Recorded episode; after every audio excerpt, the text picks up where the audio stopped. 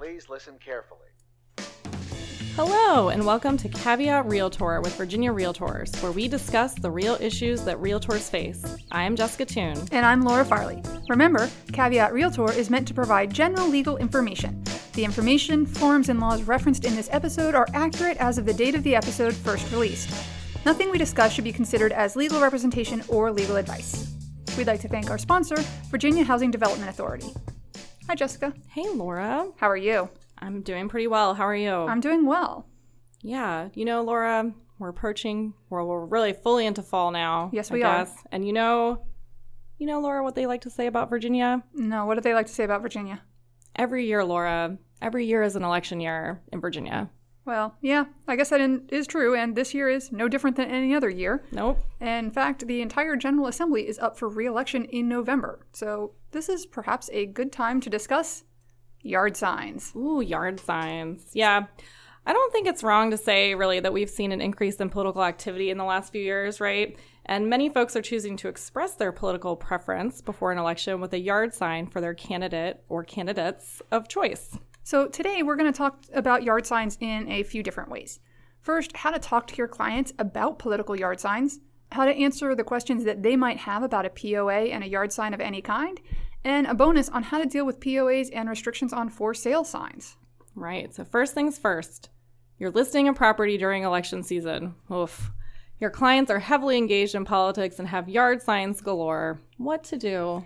Well, you're going to have to talk to your clients. Yeah. which you probably need to be talking to your clients anyway, so hopefully this is Of not course. hard. Um, but you want to make sure that you are sensitive and keep the conversations neutral. Most people will recognize that blatant political affiliations, particularly in our partisan climate, could harm your ability to sell their property. Just like staging things in a neutral manner and removing personalized items or things specific to one's tastes, yard signs of any kind are not advisable. Your clients also run the risk of a fair housing violation if they make their political affiliations known in such a transparent way. Polarization can lead to assumptions that, true or not, can be problematic. The seller is a supporter of X candidate, so they must dislike Y protected class and so didn't choose my offer. It's just not an accusation that you or your clients should invite. Yeah, definitely not.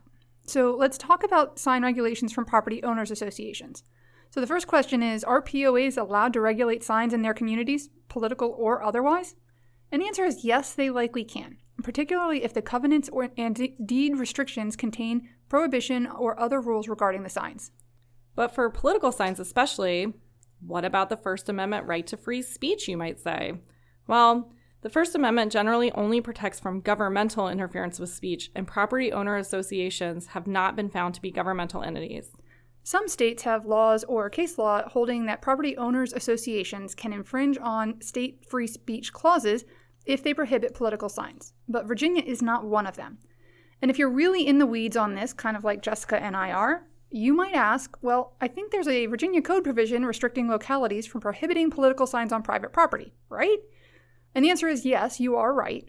But the Attorney General has not found POAs to be quote unquote localities as defined in the code. So, if the declaration recorded with the property states no political signs or restrictions on such signs and allows the POA to enforce this, then they likely can do so. In other words, when the homeowner purchased the property, they agree to the covenants and deed restrictions associated with the property. And so long as the POA is not selectively enforcing the restrictions, it will likely be found to be constitutional enforcement that does not run afoul of state or federal law. So, if your buyers are yard sign junkies, what an interesting Oh, yes. concept. This is something to address when you're going through the POA packet.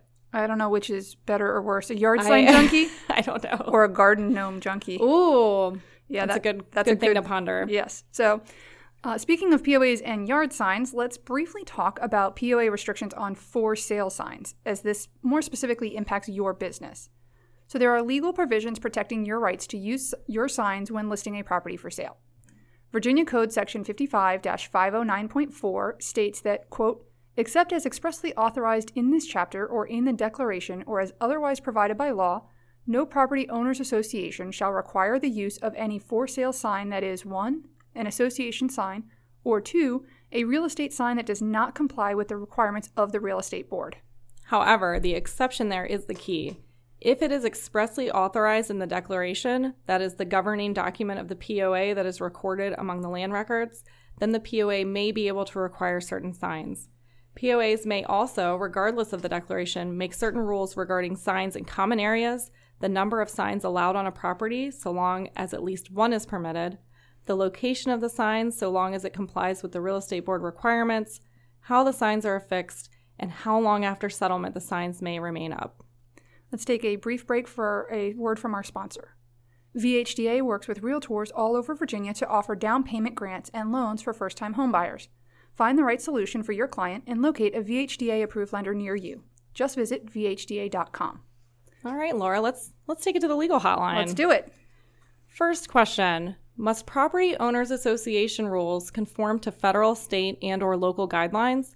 Specifically, can a resident ignore POA restrictions regarding yard signs? Generally, no, so long as the rule or restrictions in question are included in the declaration or governing documents and are inherent, not inherently unreasonable. So don't just ignore what your condo association or POA association oh, rules Oh, say. Okay, Laura. Okay. So, Jessica, we are listing a property in a community with a POA. The rules, which are not recorded in the land records, state that we must use a specific for sale sign, but the declaration, which is in the land records, does not. Can we use our own sign? You should be able to use your own sign here. Unless the regulations are listed in a governing document recorded with the land records, then Virginia law allows for you to use your own sign, provided, of course, that it meets all regulatory requirements mandated by the VREB. All right, Jessica, let's talk about ways that our members can limit their risk. So, first, you want to discuss political yard sign issues with your clients if necessary. So, if you're listing a property that currently has signs, or you're coming up on election season, or if your clients are interested in buying a property in a community with a POA, it may or may not be important to them, but it's good to find out. Check the POA rules regarding for sale signs before placing yours. If the community has rules, ensure that they are recorded with the land records, like a declaration. Caveat Realtor is a weekly podcast with episodes released every Tuesday. Our podcast is available for streaming through iTunes, Stitcher, and Google Play. Subscribe to our podcast to get automatic updates when we have new episodes, and please rate us.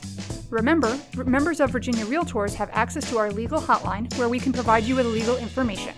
You can access the legal hotline on the Virginia Realtors website under the Legal tab on the For Members section. Make sure you're logged in to see this page.